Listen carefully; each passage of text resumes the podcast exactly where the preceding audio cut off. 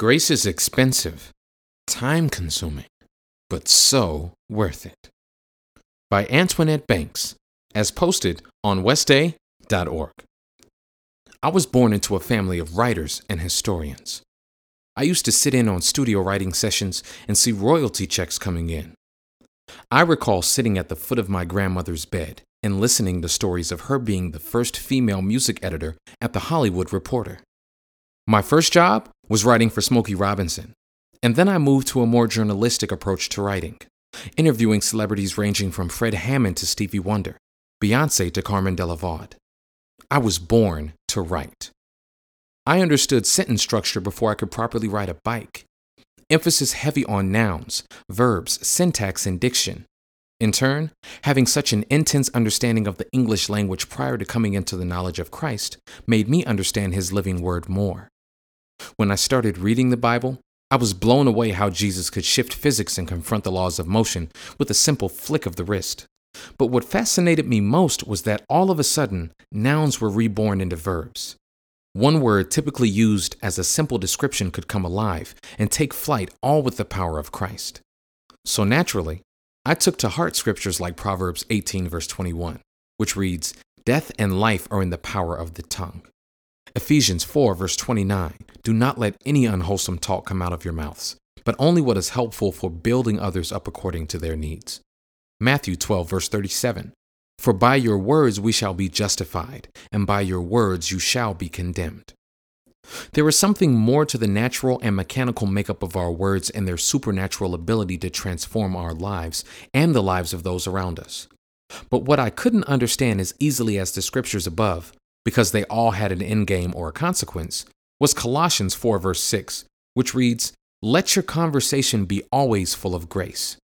There's that word, grace. What does that mean?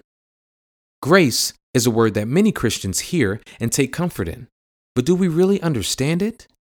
Grace, like love or even faith, evokes a positive and passionate response without a literal and tangible shape. But grace is something entirely different. Grace is a gift that may inspire love and forgiveness. And because it is a gift, it cannot be earned, but only given and received. Let your conversation be always full of grace. If our words are to be filled with grace, it demands we give a gift to others every time we speak, text, send an email, or write a post it. Grace is expensive. If we are to speak words full of grace, it'll cost us something. It'll cost us to speak words that are beyond our agenda, our opinion, and even what we think of ourselves. Grace costs us to think futuristically, to see ourselves and other people the way God sees us in order to communicate in ways that can be revolutionary. Grace takes discipline. We have to be focused on not spewing hate or words laced with venom because, in essence, that is an assault on the heart of another person. This is not so easy when someone is accusing us of things, but should we be more focused on the truth being known or us being right? Grace creates an active listener. When you really listen to the thoughts of someone, you are not thinking about your next response. You are engaging, nodding in acceptance and approval and not being selfish.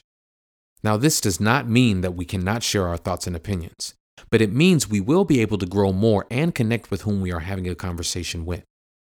The bonus feature to this is you will learn more about the person, which will create a better understanding and or bond with each other. Grace takes courage. This correlates with the discipline grace takes. I am sure there have been a few times where the one at fault blames you. You know it, and your accuser knows it. Or other times when someone is yelling so hard and so strong, cussing at you and making you think twice about your religion. But what would happen if, even in the moments when it feels like we are being attacked, we spoke words of grace, hope, and forgiveness? That's where real courage lies. A gentle answer turns away wrath, but a hard word stirs up anger. Proverbs 15, verse 1. We have been given the power through the authority of Christ Jesus to heal the sick and move mountains if we needed to.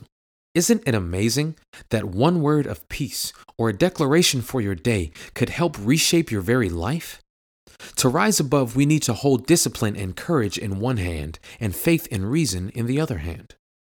With these tools, you could be obedient to God and unstoppable in this life. You can be the change we all hope to see.